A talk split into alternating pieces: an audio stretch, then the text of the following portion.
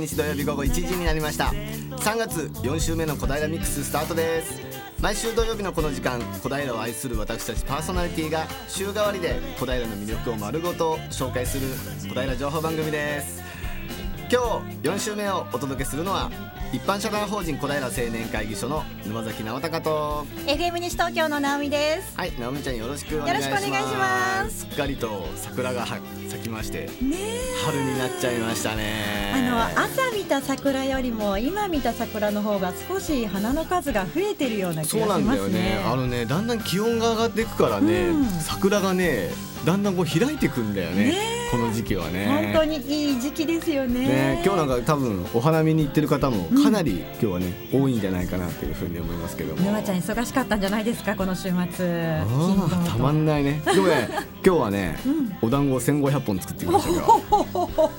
いつもはどのぐらい作るんですか？えでも昨日でも昨日1000本ぐらいでうん。3時ぐらいに終わったんで、多分今日は夕方まで行くかなと思う。本当ですか。ね実はね沼ちゃんが作ってくれたお団子今日もまたそうだね、今差し。入れいただきまして、はい。じゃじゃん。もう本当に綺麗なそう、それはね、桜桜桜あん団子ですね。桜あん団子、はい。うわー。桜の匂いがするでしょ？し。ます、うわー綺麗なこのねあのお団子食べるだけじゃなくて目でもねお団子楽しみながらねそうだね。そう。炊いてほしいです、ねまあ直美ちゃんはね、色気より PK だからね。言っちゃいました、ね 否定できない花より団子だからねはいその通りでございますよ、はい。さあ今日もねはい今日もですね、えーゲストを迎えてのトークや小平市内からのレポートなど盛りだくさんの内容でお届けします。はい、今日のゲストは小平山中吹奏楽部出身のトロンボーン奏者前田直樹さんです、はい。先ほどの番組「ウィーケンドボイス」の中でもね小平山中の現役の生徒さんたち来てましたけれども、今日は小平山中吹奏楽部デイということでね、はい。お届けしてまいります、えそしてレポートはですね紀平橋から警察学校の間にありますこう桜通り。ね。はい。はい。あそこでですね本日桜祭りが行われているということで、津田塾大学の小坂井夏美さんと飯田奈々さんに伝えてもらいます、はいラジオをお聞きのあなたもぜひ番組に参加してください。あなたのメッセージやリクエストお待ちしております。ファックス番号は042-451-2888 042-451-2888メールアドレスは笑顔842アットマークウエストハイフン東京 .co.jp 笑顔842は笑顔発信中と覚えてください。FM 西東京のホームページからもメールを送りいただけます。またツイッターの場合は FM 西東京のハッシュタグ 842FM 842FM これをつけてぜひつぶやいてください。小平ミックスの Facebook にもいろいろな情報を載せていきますのでそちらも楽しんでくださいね。えそしてですねラジオの音が聞き取りにくいと思われているあなた FM 西東京はパソコンやスマートフォンからも聞くことができます。FM 西東京のホームページを開くと自動的に音声が流れます。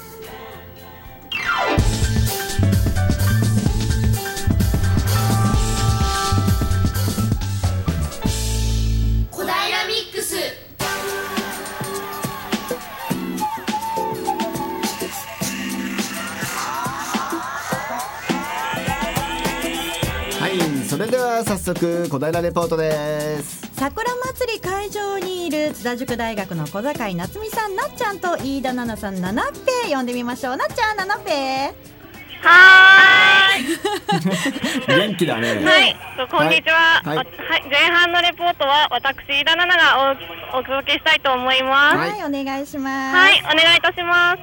はい、私は今と桜祭り第16回桜祭りに来ています。はい。とこの桜祭りですね、えっと紀平橋から警察学校の間の桜通りでただいま行われています。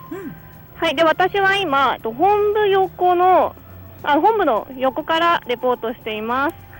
はい、えっと桜がですね三分咲きぐらいで、えっとちょっと咲いているのが見れるぐらいですね。もう少ししたら多分もっと綺麗になるんじゃないかなって思います。五分咲き、はい三分咲き、五分咲きぐらいと今ちょっと横であの主主催者の水谷さんに はい教えていただきました。はい。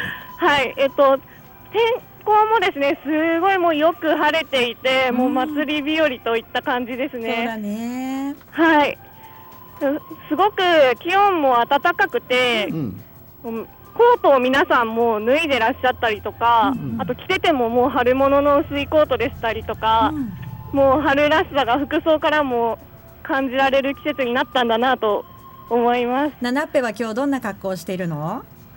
えっと、私は今日朝が寒くてそのことをその後のこと考えてなかったので、うんダウンを着ていました。もう本当に失敗したなと、はい、思っています。はい、あちなみにあの今日あの一緒に後半レポートする夏先輩もあのうん冬物のコートです。ダメな二人だな はい。はい、えっと、では早速、えっと、今お隣に桜祭りの主催者の水谷さんがいらっしゃるので、はいえっとお話を伺ってみたいと思います。はいはい、よろしくお願いいたします。お願いします、まずちょっとあの自己紹介をしてくださるということなのでよろしくお願いします。はい、第三小学校青少隊の水谷と申します。えーここで青少隊に関わって30年になりますけれども、会長になりましてからは16年目になります。はい。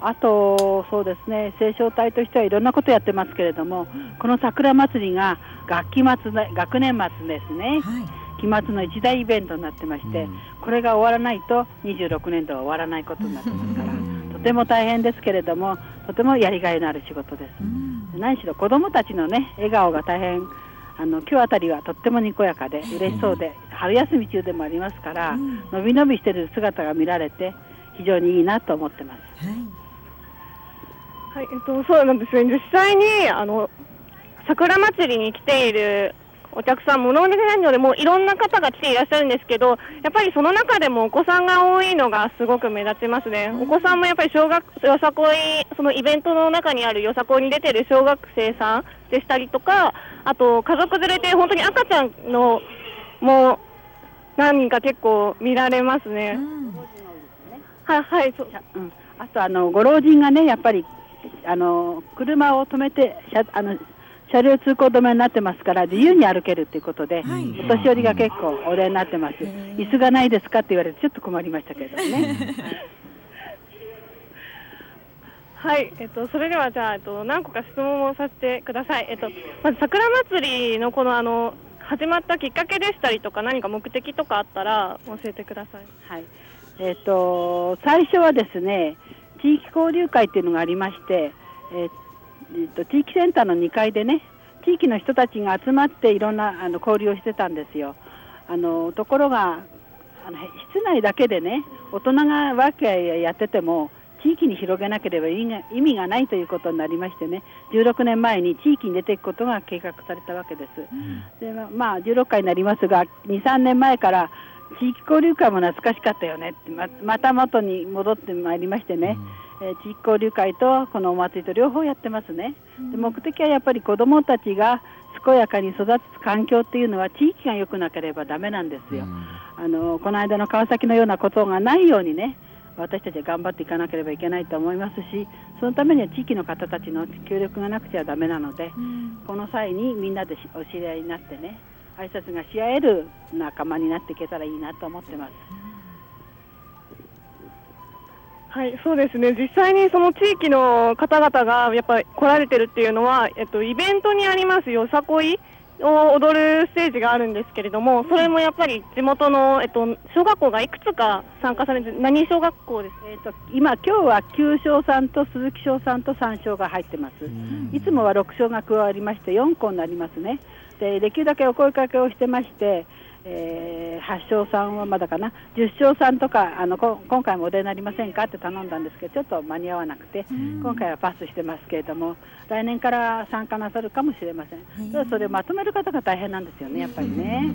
そういう方がいてくれる学校じゃないと参加できない。そういう悩みはあります。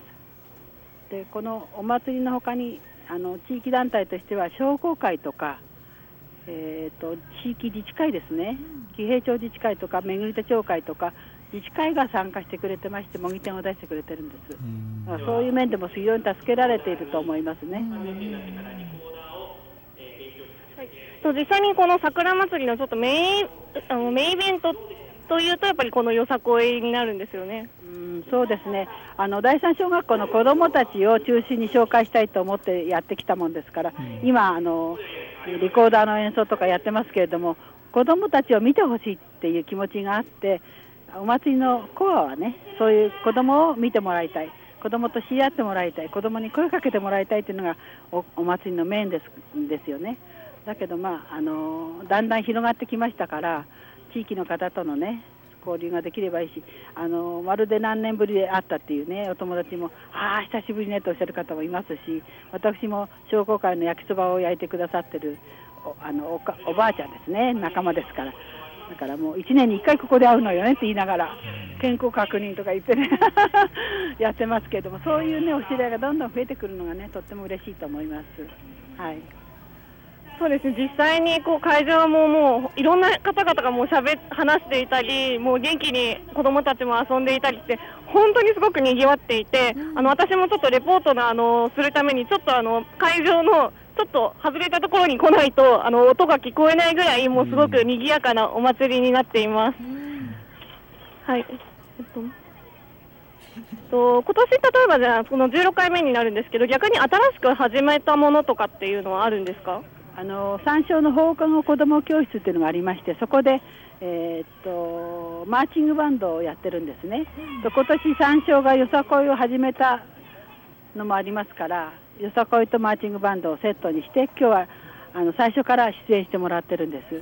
それとあのゆい船っていうあの沖縄のエイサーのグループが去年から入ってきまして非常に新しいあの風をね吹き込んでくれてると思います、いつもは学芸大の太鼓さんとかねいろいろ入ってるんですけれども今年はその都合で出てこられないので私も寂しくなるかなと思いましたけどねその分他の部部分であの賑やかにしてくれてるので大変ありがたいと思ってます。はいはい、と前半はですね、えっと水谷さん、あの桜祭りの主催者の水谷さんにおかお話をお伺いしてみました。また、はい、後半もなっなっちゃんがレポートしてくださいますので、お楽しみにしてください。ははいーい、ナナペありがとうございました。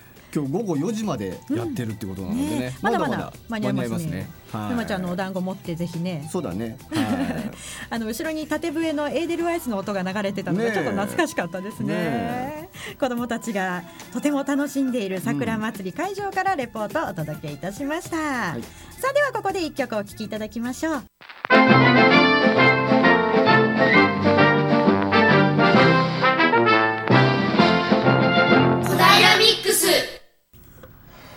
素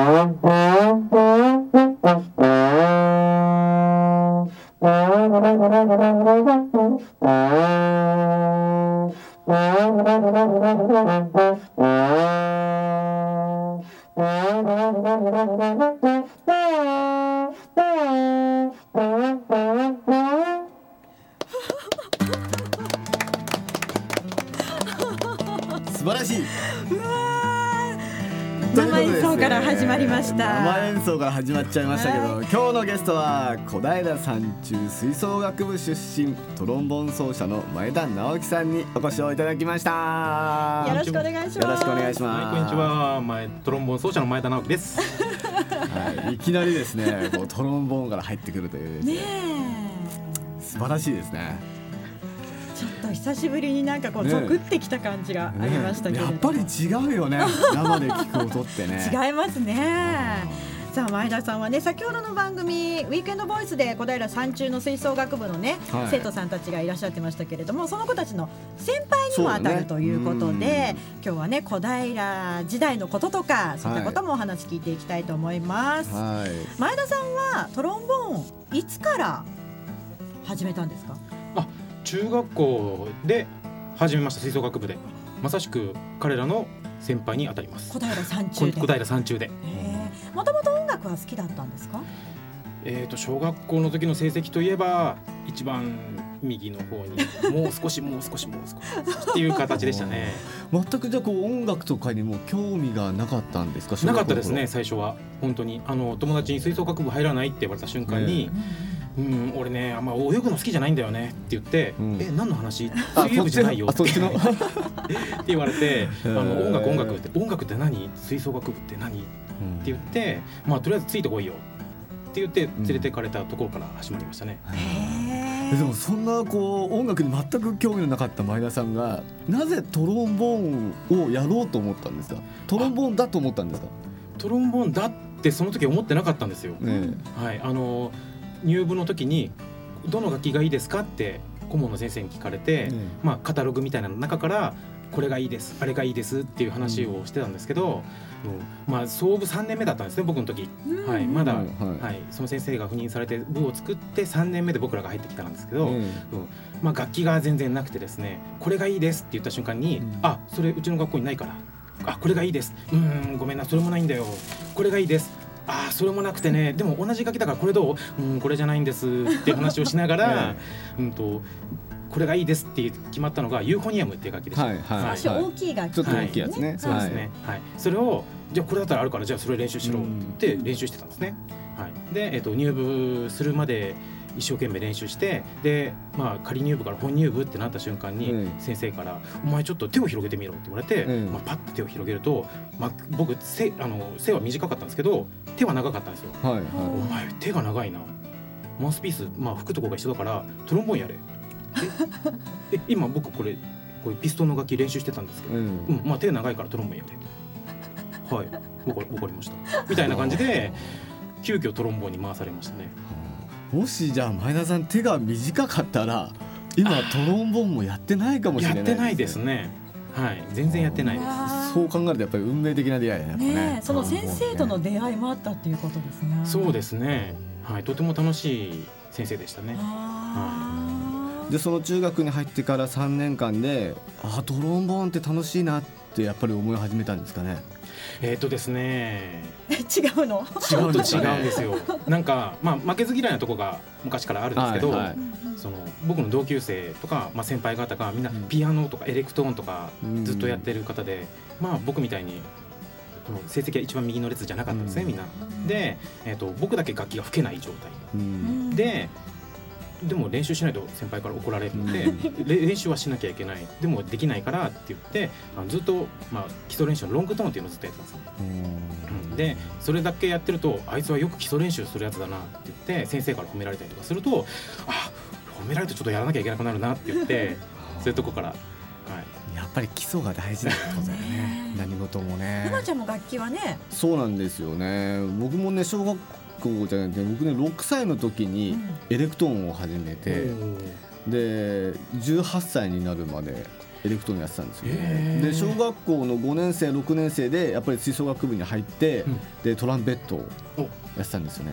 それもやっぱり同じきっかけ同じですよ。あのねこうやっぱり見ていろんな楽器見てあトランペットかっこいいなみたいな。あ僕もトランペットじゃなくてコルネットっていう楽器をはい選んだんですよ。はいはい。で同じ楽器だからって言ってトランペットを勧められて、うんこれじゃないですって言いました。微妙なちっちゃいこだわりがいろいろ随所にね。うんこだわりがあったんですかね。なんかちょっとコルネットちょっと丸い楽器なんですよね。はいはい、丸い楽器が好きだったみたいで、うんでその後ユーフォニアムっていう楽器を選んで。丸いのが好きなんです。そうなんですよ。だからトロンボーンって丸くないんですよ。直線的なイメージですよねそうですよね。こうやって伸ばしたりとかするので、うんなんでそれにしちゃったんですかね僕。でも多分最初って楽譜も多分読めなかったと思うんですよ全然読めないです読めないです。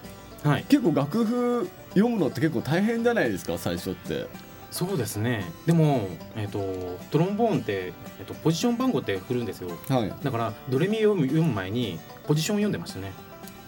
この音は何番ポジションって言って、うんそのポジションでその音吹いてたみたいな。あどうって言って。ー。長さをどれだけ出すかとかっていうこと？そう何番ポジ6番ポジションって結構遠いんですけど、はい。はいうんこの音って、っていうふうに覚覚えてましたね。最初は。じゃあ最初は本当に「ど」がここの音っていう感じでうん、じゃない。全然全然なくて、ううん。んあのと遠いポジションで、うん。こうすると「ド」みたいな、ちょっとゲーム感覚な部分があったのかもしれないですうねん、そうかもしれないですよね。だからこの辺に戻ってくる時に「レ」が出てみたいな。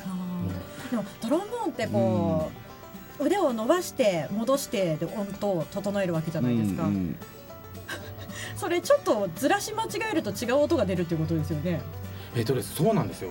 本当はカチカチって止まればいいんですけど、うん。止まらないので、ねえっと、そこで止めながら吹くんですけど頭の中でその音を歌ってると、うん。うんちょっとぐらいずれてもその音に行きます。トロンボーンっていう楽器は。はい。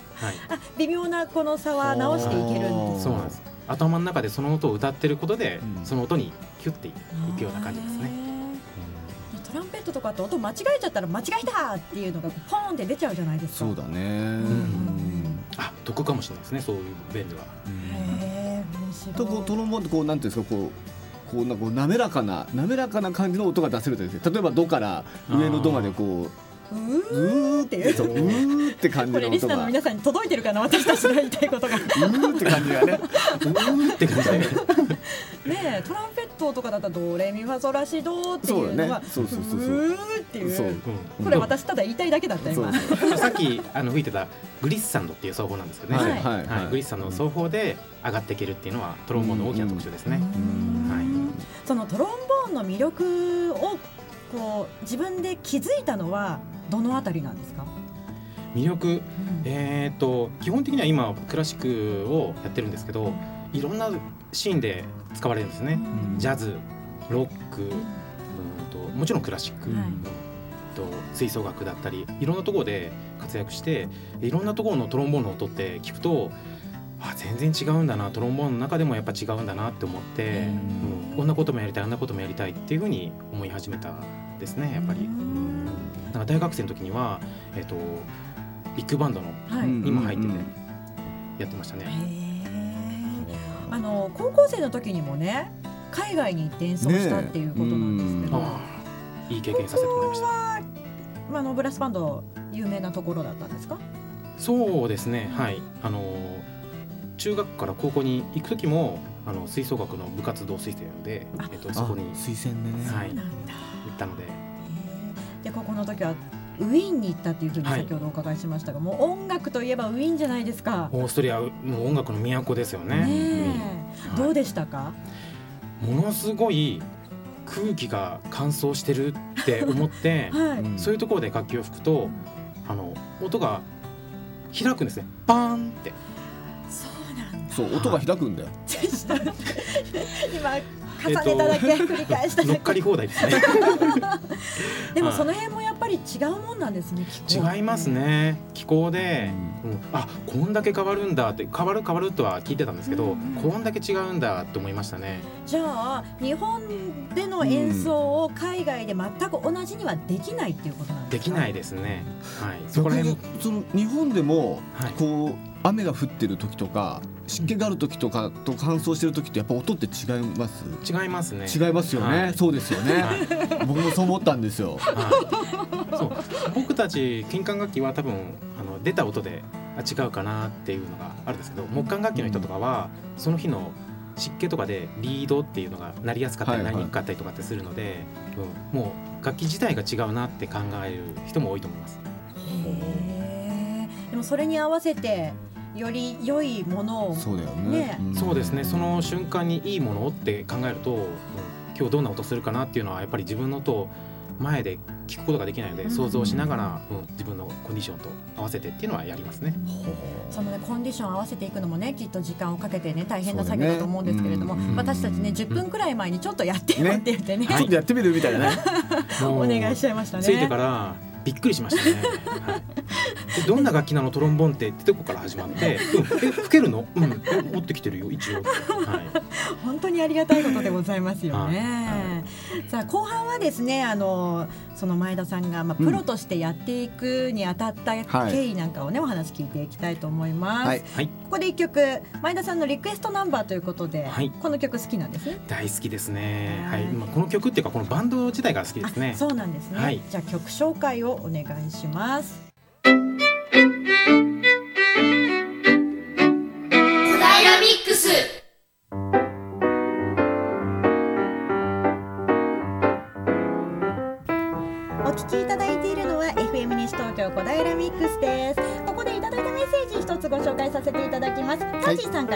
ました、はい。今日の FM 西東京は小平山中吹奏楽部デーですね。3月31日は演奏会を聞きに行きますということでね山中吹奏楽部の定期演奏会が3月31日に行われるんですよね、カジーさん聞いてくれてありがとうございます。さあ今日は小平山中吹奏楽部出身トロンボーン奏者の前田直樹さんをお招きしてお話を伺っています、はい。後半もよろしくお願いします。よろしくお願いいたします。今ねずっと学生時代のこととかねね。お話伺ってましたけれども、プロとしてうん。やろうと思ったのはいつぐらいどんなきっかけがあったんですか？そうですね。えっ、と大学に入ってすぐにもう先輩方からうん。土曜日日曜日お前空いてるかって言ってうん。連れ出されていろんなアマチュアの吹奏楽部とか吹奏楽団とかアンサンブル団体とかにえっと、連れてかれてうん。でそこで、えっと、エキストラの仕事をしてましたね。うん。でそういうのがずっと続いたので、うん。まあ1年生2年生3年生4年生ってずっと続いてもうそのまま もうプロとして、うん。もうあのアマチュアの団体に行ってもプロとして活動しないといけないので、うん。1年生でも。うん。だから行ったら間違えたらダメって間違えると先輩からあの、うん。終わった後に「お前さちゃんと吹けよ」って言われて 怒られておー「すいません」っていうのをずっと繰り返してたので、もう常にもう大学1年生からそういうところでやってたのでもうそういうなってるな。音楽系の大学だった？はいあの、本来音楽。大学ですね、うんはい、やっぱりもう環境が大学の時から違ったんですね。そうですね。本当はもう大学に入ったらうん。遊んでやるぜって思ってたんですけど、うはい、ん僕一浪してるんですね、はい。はい、だから、えっと、2年生僕1年生の時の2年生はみんな同い年だったので、うんうんあのすごいその2年生が上手なんですよ。はい。あれ入った瞬間に来年にはこの人と同じぐらい上手くなってなきゃいけないんだなって、下が入ってきた時に同じようにああいつ上手いなって思われるためには練習しなきゃいけないじゃんっていうので、すっごい練習しなきゃいけない環境があの中にありましたね。でも多分ねもともとそのさっき中学校の頃その負けず嫌いだったって話があったじゃないですか、はい、だからねやっぱり負けず嫌いの人ってやっぱりねすごくやっぱ伸びるんだと思うんですよね。そうですかね。絶対に負けないぞっていうやっぱりうん。そういうのがあったから多分一生懸命練習したんだと思いますよ多分。はい。うん。ありがとうございます。そう言っていただけるとありがたいです。今はどんな活動をしてるんですか？今ですか？うん。えっ、とオペラの中に入ってオーケストラとして入って演奏したりとか、はい。はいうん。あとはえっ、と小平小平シティ管弦楽団っていうが団体にも入れてもらって、うん。はい、そこで演奏会をやったりとか、はい、そこの団体でえっ、と東北の方にえっ、と演奏旅行に行ったりとかっていうのもしてます。うん。じゃあ本当に地元のはい。活動というかそういった団体にも参加してらっしゃる、そうですね。うん。あ、アマチュア団体のえっと小平青少年吹奏楽団さんにエキストラではいはい。呼んでもらったりとかもしてますね。はい。あの小平駅の南口で毎年夏におサマーフェ祭りスティバルね。はい。にも実はあそうだったんですか。れてるんですよ。はい、そうなんですよ。はい。じゃあそこでお会いしてるんですね実はね。そうなんですよ。はい。久しぶりになったのはそこですもんね。はい、そう私あのもともとずっと昔からの知り合いでございますので。ああなるほどね。あ久しぶりに小平でお会いしてうわあそこであったっていうね。そうなんですよ。やっぱ地元面白いなって。ねね。面白いですよね。ねえ。今前田さんって指導もしてるんですか今？はい、あの音楽教室とかでもう指導してますね。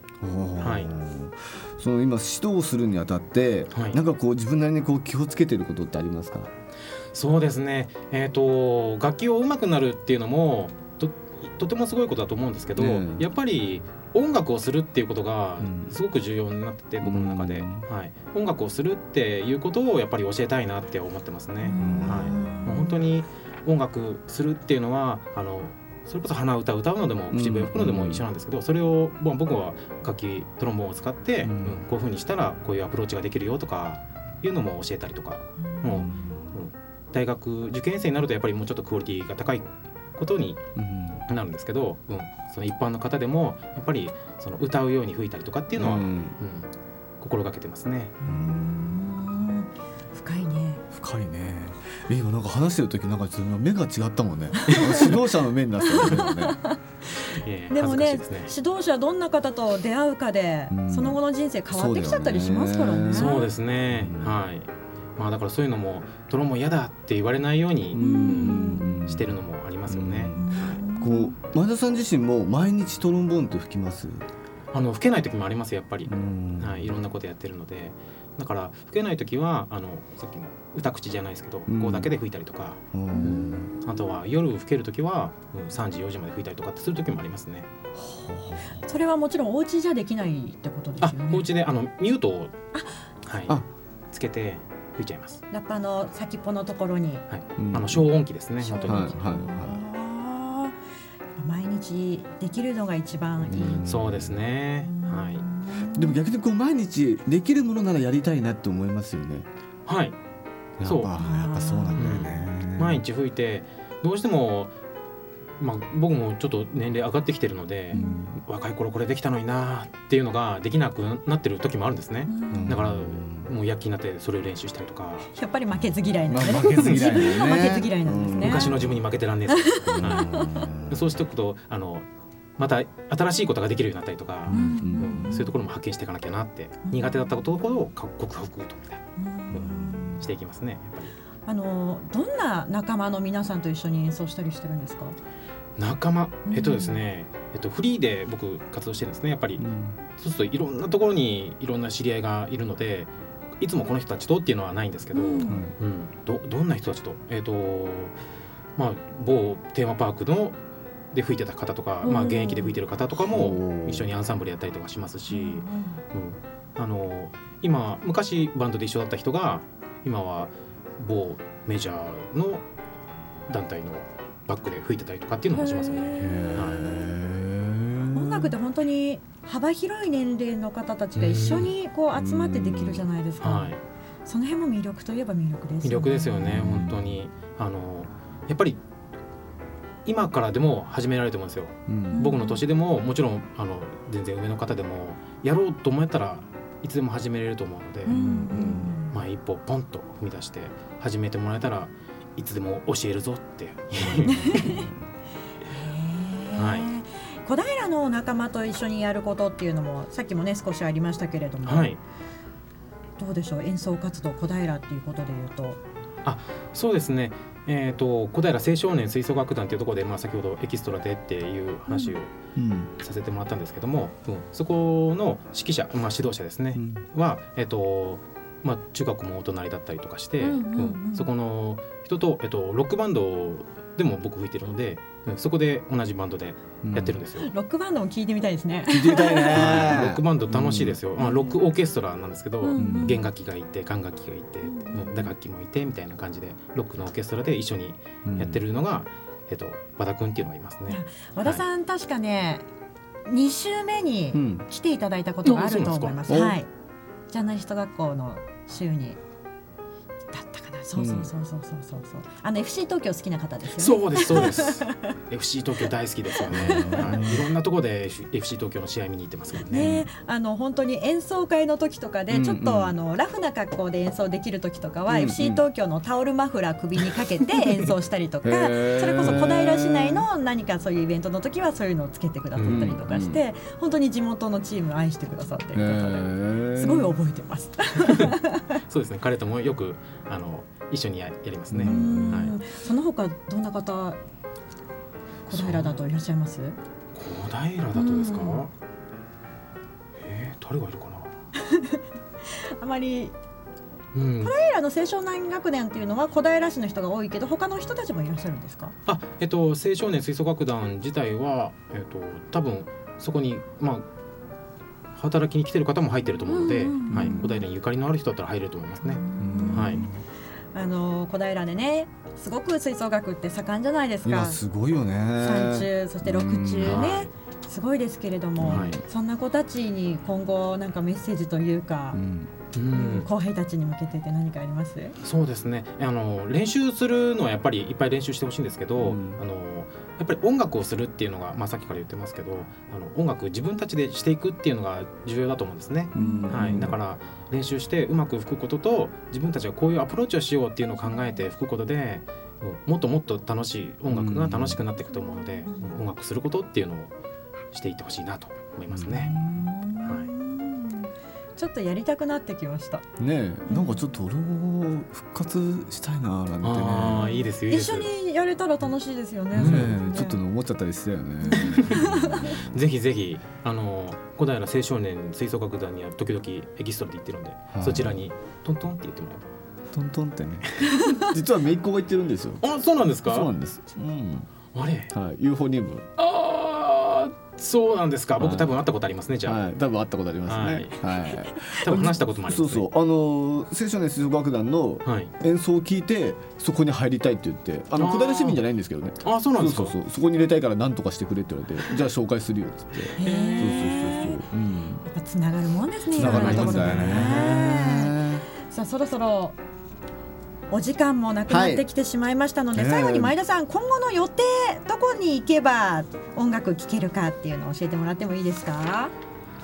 えっとですね、まあ、僕はさ先ほど団体として所属してるんですけども小平シティ管弦楽団っていうのがはい。5月の29日に、えっと小金井市民文化交流センターのん。大ホールで演奏会やります。あの駅前の大きいところですよね。武蔵小金井駅ですよね。はい。はい。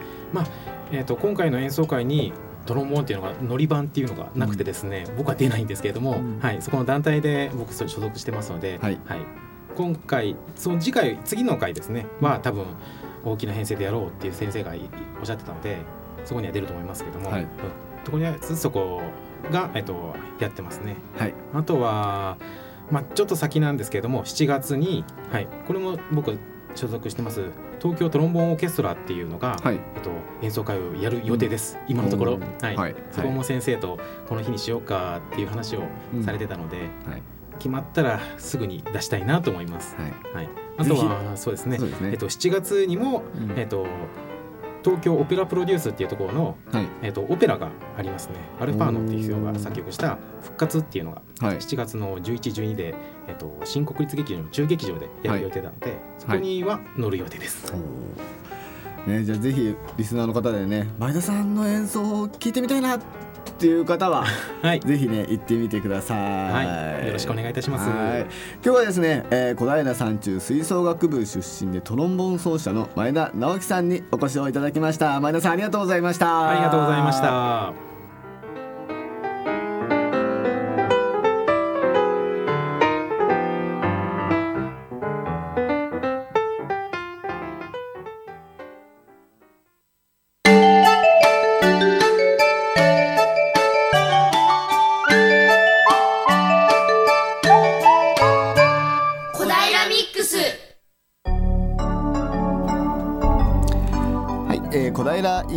ションのコーナーです、えー先ほどもですもねちょっとお話を触れさせていただいたんですけども、えー小平市立小平第三中学校吹奏楽部の第26回定期演奏会、えーこちらですね、えー午後6時からルネ小平大ホールにて、えー3月の31日火曜日ですね。こちら入場無料となっておりますので、えーぜひ多くの方にお越しをいただきたいというふうに思います。えーそれと、えー2月の放送でお届けをいたしました、えー私たち一般社団法人小平青年会議所の、えー3月同例会池田清彦氏の講演会ですね、えー明日に迫りましたけれども、え実はこちら300名の、え応募という形だったんですけども、ありがたいことに、えー450名の応募をいただきまして、えー明日はちょっと当日券はないんですが、え当日ご応募されたこと方は忘れずに、え福祉会館の方へお越しをいただきたいと思います。えーその他ですね、えー今ずっと今桜が綺麗に咲いておりますので、えーぜひグリーンロードなんかにも、えー来ていただいてですね、えー桜を楽しんでいただきたい、えーそのように思っております。はい。あとはインフォメーションは大丈夫ですかね？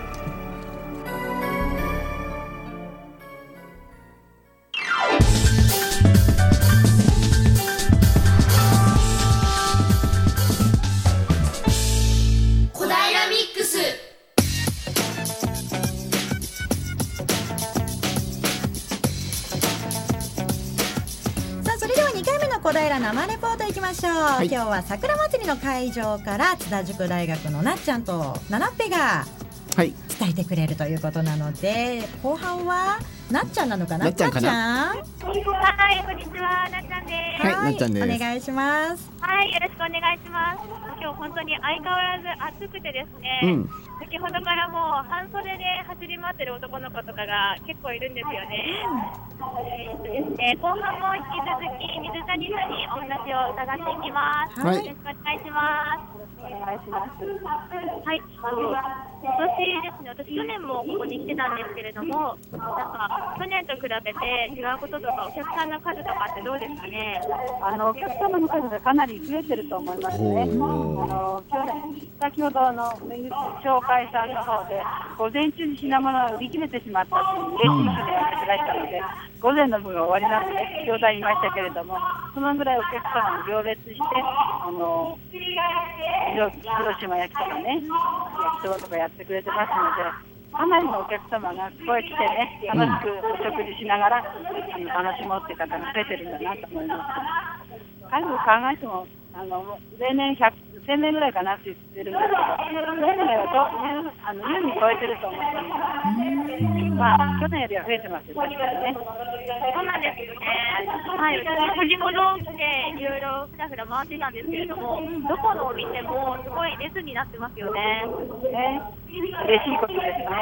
ただね、あの焼きそばの商工会も紹介の方もみんな高齢化してまして、もう作る大変だよとおっしゃるんですよね。来年はもうぜひね、若い人に入ってきてもらいたいなと思います。もう切に願いますよ、本当に。そういったボランティアの募集ってどうやってされてるんですかね。お店によっては中学生とかが手伝いしてるところもありますよね。それはね、あの山椒の清掃隊でボランティア募集します。各中学校にお願い状を出しましてね、ボランティア募集してくれてるんですけど、山椒と浄水中っていうのはグループになってですね、連携校になってまして、小中連携が山椒と、えー浄水中なんです。ですから今日も浄水中の生徒さんが20年ぐらい来てます。花南中学校もあの学校区域なんで、そこから1名、ここの卒業生ではないんですけれども、ここに来てくれてる人がいましてね、とっても貴重だと私は思ってます。そういう人がね、世の中一つ立つんだなと思いますから、はい。ぜひいろんな体験してほしいんですね。接待率も割と高いので、なんかボランティアの募集とかかけたら結構来てくれるんじゃないかなって思いますね。それでですね、今年で16回目ということで、まあ、来年も引き続きやっていくと思うんですけれども、なんか来年から新しく始めてみたいこととか、挑戦してみたいこととかってありますかね？あのね、私ももうね、長くなりましたので、いろんな発想ができないんですよね。年を取ってきたなと思いますけどもね、あの今年バルーンアーツを初めてやりましたけれども、それはあのジャグリングクラブの出席が、参加が少なくなったもんですから、やってくれる方がいなくて、ジャグリングじゃなくてあの、バルーアートがあったら子どもたち嬉しいよねっていうことで、今日はあの青少年委員会、小平市の青少年委員会の方にお手伝いしていただいて、え中学生、高校生を含めて5人のお嬢さんたちと大人が3人参加してくれて、バルーアートもできてます。だから、目新しいそういったイベントがね、増えてくると嬉しいと思います。でも私は何よりも若い人の参加が欲しい。スタッフとしてのね、あのもう年に限界に来てるんですよ。もう私ね、時々冗談交じり、もうやめようかなと思うぐらいです。でもやっぱりね、地域のためにはやっぱり続けた方がいいと思ってます。ですから、若い力、一人でも二人でもね、継続的に入ってくださると、心がこう休まるんですけど、年寄りがあるてある時にバタッとダメになっちゃうっていうのは心配してます、ね。その辺が来年こうつながってくるといいなと思います。そうですね、若い人とのつながりというところですかね、結構やっぱり小学生の方よりも、私たちと同じ大学生、高校生、大学生の方がいるといいですね。ですから大学学生大学とかね、近くの学校のあの生徒さんに、学生さんに呼びかけして、太鼓のサークルとかいろいろやってもらってたんですけど、まあ、それがなかなか発展しませんでね、卒業していくとおしまいになっちゃうんですよ。だからどっかでそういうスクールできればいいなと思うんですけどね。それが悩みですね。私たちも何かお手伝いできればなって。いいわね。来年はそうですね。去年は普通に見に来ちゃってたので、そうですね。でも本当にいろんな世代の方と本当地域の交流ができると思うので、とってもいい経験になるなって思いますね。うちの小学校から先生方大勢来てくださってまして、あの今も校長が踊ってますけれども、先生と子どもたちが一緒になって踊ってるんですよね。これはね、とっても子どもにとっていい思い出になるし、いい体験なんです。こういう楽しかったことをね、たくさん子供に経験させたい。それが願いですね。子供が大人になった時に幸せだったかどうかっていうのは、幸せの数による。ね、子供の時に嬉しかったな、楽しかったなってことが多いほど、いい大人に育ってみました。ぜひそうしたいな。素敵ですね。もうぜひね、もうでも本当に参加してる方々みんなすごくく楽しそうで、常に笑顔なんですよね、ご飯食べてる時も歩いてる時も。なので、本当に楽しいお祭りですよね。おかげさまでね、ここまで成長できましたから、もうやめるなんて二度と言いませんので、できるだけね、皆さんのご了解いただいて、あのなかなかね、小さいお子さんもいらっしゃるし、ご病気の方もいらっしゃるっていうのをちらほら聞きますのでね、だから、うるさくて申し訳ないなと思いますけれども、まあ、365日の1日の、1日のうちの24時間の5時間だけ、ぜひ我慢してくださいって、まあね、あのお願いする立場ですけれども、そういうあのお許しをいただいて、続けていけたら幸せだなと思ってます。はい、ありがとうございます。えっと、喜平橋のから警察学校の桜通りで本日の16時までえっと開催しているので、お近くにお住みの方はぜひ遊びに来てください。もう朝レポートは以上です。なっちゃん何か食べた？いや食べ食べれてないんですよ、実は。結構列がやっぱり並んじゃってたので、うん帰りにたいなと思います。わかりました。じゃあ桜満喫しながら美味しいものもぜひ食べてきてね。はい。ありがとうございました。さあ桜祭りの会場かなりなんか盛り上がってるような感じでしたね。羨ましいな。いいな。あでも今日なんか本当天気がいいからね。いいだろうね。ね子供たちもねたくさん小学生たち来てるって言ってたのでね。ね。4時までということなのでまだね、うんここからでも間に合いますので、うん、今日は雨も降りませんからね。はい、楽しんでみてください。はい。えー今日の小平生レポートを桜祭りの会場から津田塾大学のなっちゃんとななってが伝えてくれました。は小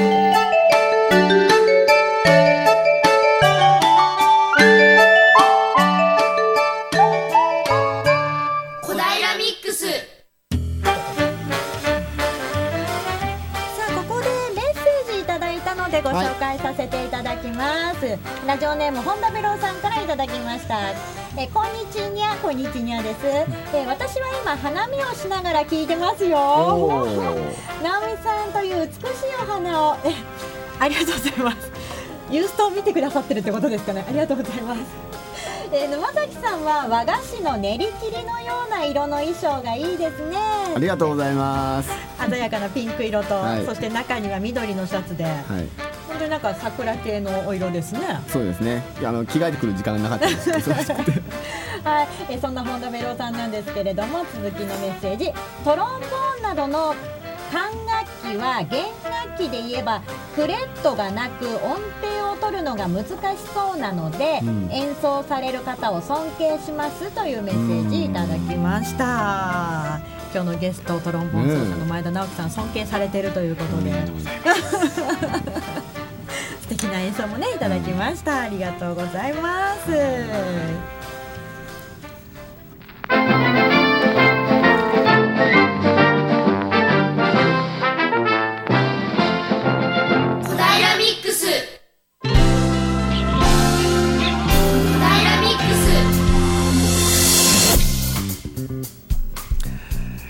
さて3月28日の小平ミックスいかがだったでしょうか？ということでですね、えーちょっとここで、えー一般社団法人小平青年会議所の5月同例会のちょっと案内をさせていただきたいんですけども、えーこれから司法とか、えー各幼稚園にチラシが配られますけども、えー5月の17日日曜日に毎年恒例の FC 東京のグラウンドを使った親子サッカー教室が開催されることが決定をいたしました。楽しみですね。これね毎年ねあのものすごい応募をいただくんですよ、はい。でおそらく抽選になってしまって倍率が4倍かな5倍ぐらいになっちゃうんですけどもぜひ応募をしていただいて、はなかなかあの選手たちがやってる横のあの人工芝のグラウンドでやるんですけど横で普通に選手たちが練習してるんですよ。うん。すごいことですよね。これできるのはねあの小平市内だけですから。ね。うん。本当に昨日の、ね、代表戦でも武藤選手、そしてね権田選手、ね権田選手良かったですね。アジスタでも見られるといいですけどね。でもすごいよね。そういった選手が小平市内で練習してるんだからね、そうなんですよ。だってその他ね試合には出てなかったかな太田選手とかね森重選手とか、うん。あとは高橋選手もね戻ってほしいな、第一もう一回ね戻ってほしいなと思いますしね。うん。そんな素晴らしい選手がたくさんいらっしゃいますね。これからどんどん試合もね行っていくと思うんでね、はい。うん。楽しみですよね。ね今年こそね優勝してもらいたいなと思うんですけどね。そんな選手もね身近にいるグラウンドで5はい。月17日。はい5月17日日曜日ですね。はい。はい。これ気になるという方ははい。小平青年小平青年会所所のそうですね。ホームページの方にもうそろそろアップされるかと思います。はい。はい、ちょっとちょこちょこチェックしていただいて、ね。出たらすぐに応募してもらわないと、はいぜひ応募していただいてはい。わかりました。うわ楽しみなこと。これからも盛りだくさんですね。そうですはねさあ今日はね、えー、桜祭りのレポート会場からもレポートをお届けいたしましたが、私はこの沼ちゃんにいただいたお餅を食べながら、うん食べたくてしょうがなかったんですよいつ食べよういつ食べようと思ってたんですけれどもね、ちょっといただきたいと思います、ねこうさすがねこれね自分だけ食べちゃうっていうねゲストがゲストが来てるのにも自分だけ食べちゃうみたいなね。いやいやいや一応ねレポートしないと。な本当にいい香りなのよ。でも今日一番最後に食べるから偉いよね。大体いつもオープニングから食べるもんね。桜味。うん。本当にね。あのこのあんこの香りうとん。色で楽しめるし、うんあとあんこも硬すぎず柔らかすぎずな感じで、こうボテッと落ちるわけでもなく、うんしっかりとついてるし、うんうん。美味しい。これちょっと前田さんもまだ近くにいらっしゃるのでうん。一本いかがですか、うん。いいんですか、はいいただきます。どうぞ食べてくださいうん。うん。うん。これは季節限定なん。ですかそれはもう春だけです、はいでも間もなく終了とはい春だけですけども常時でも8種類9種類ぐらいのお団子揃えてるん。でね、ぜひいろんな味を試していただきたいなというふうに思います。ありがとうございます。残り30秒になりました、はい。えー私今お餅を食べておりますのでななちゃん、締めをお願いいたします。ひどいねこの人ね。はいということでですね、えー本日の、えーメインパーソナリティは、えー一般社団法人小平青年会議所の沼崎直隆、えーそしてアシスタントパーソナリティは FM 西東京食いしん坊の直美そして、えーレポーターは津田塾大学の、えー小坂井夏美飯田奈々でお送りをいたしました。またねー。またねー